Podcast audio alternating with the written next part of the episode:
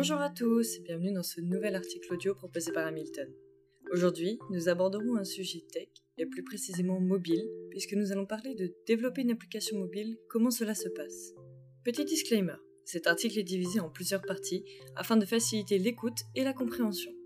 N'hésitez pas à retrouver cet article rédigé et illustré sur la TechPlace d'amiltone point com, mais aussi la suite de cet épisode dans la playlist qui lui est dédiée. Alors êtes-vous prêt pour plonger dans l'univers passionnant de la création d'applications mobiles ? Tout d'abord, il faut savoir que tout le monde utilise une application mobile.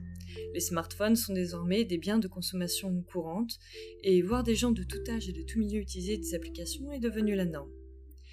Mais nous sommes prêts à parier. Combien savent comment se déroule la conception d'une application mobile et les connaissances qu'il faut mobiliser pour arriver à obtenir un résultat satisfaisant ?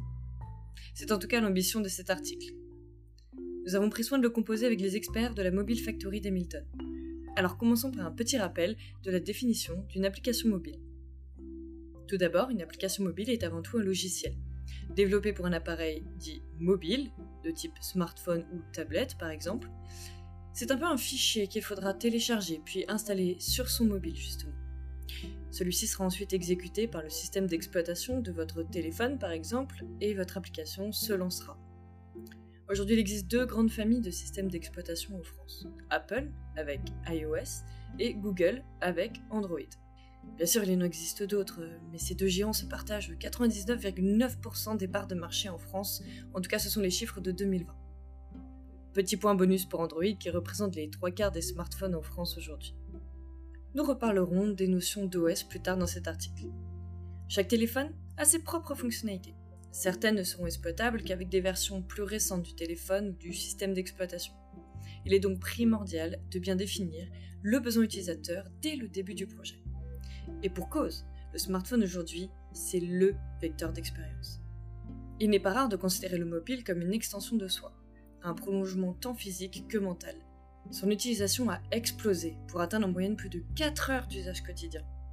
Pour beaucoup d'entre nous, c'est une extension de mémoire, puisque nous y consignons nos souvenirs et nos rendez-vous à venir, par exemple. Un appareil mobile est aussi un objet très personnel, il est rare de le prêter.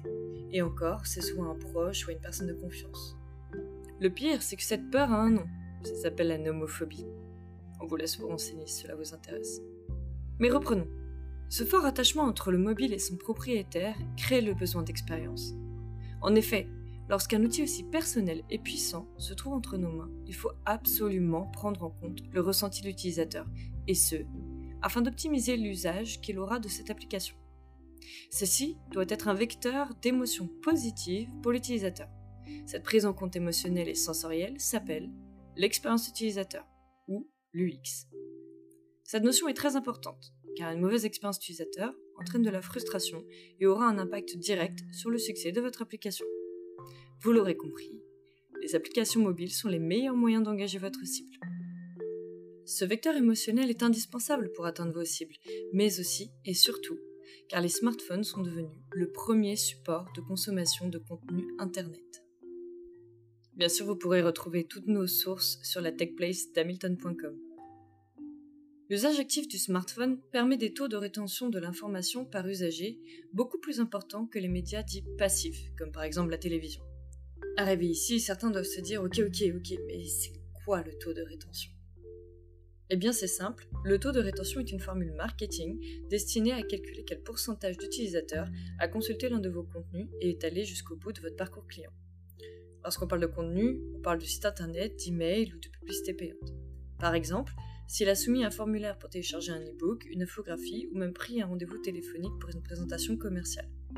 Un taux de rétention élevé signifie que votre parcours client est bien conçu. Donc, au final, si l'on devait retenir que deux statistiques, nous vous dirions que quatre-vingt-neuf pour cent du temps passé sur smartphone est dédié aux différents types d'applications, et qu'une application de marque aura un taux de conversion trois cent cinquante pour cent plus élevé que sur son site web. De quoi vous inciter à franchir le pas du mobile. Maintenant, vous connaissez le pourquoi du comment, le développement mobile est devenu un indispensable pour beaucoup d'entreprises. L'idée c'est de le faire de la bonne manière. Et pour cela, nous vous invitons à écouter l'épisode deux de cet article audio qui portera sur la définition du besoin pour développer l'application qui ressemble à son entreprise. Alors on vous dit à tout de suite avec Amiltone.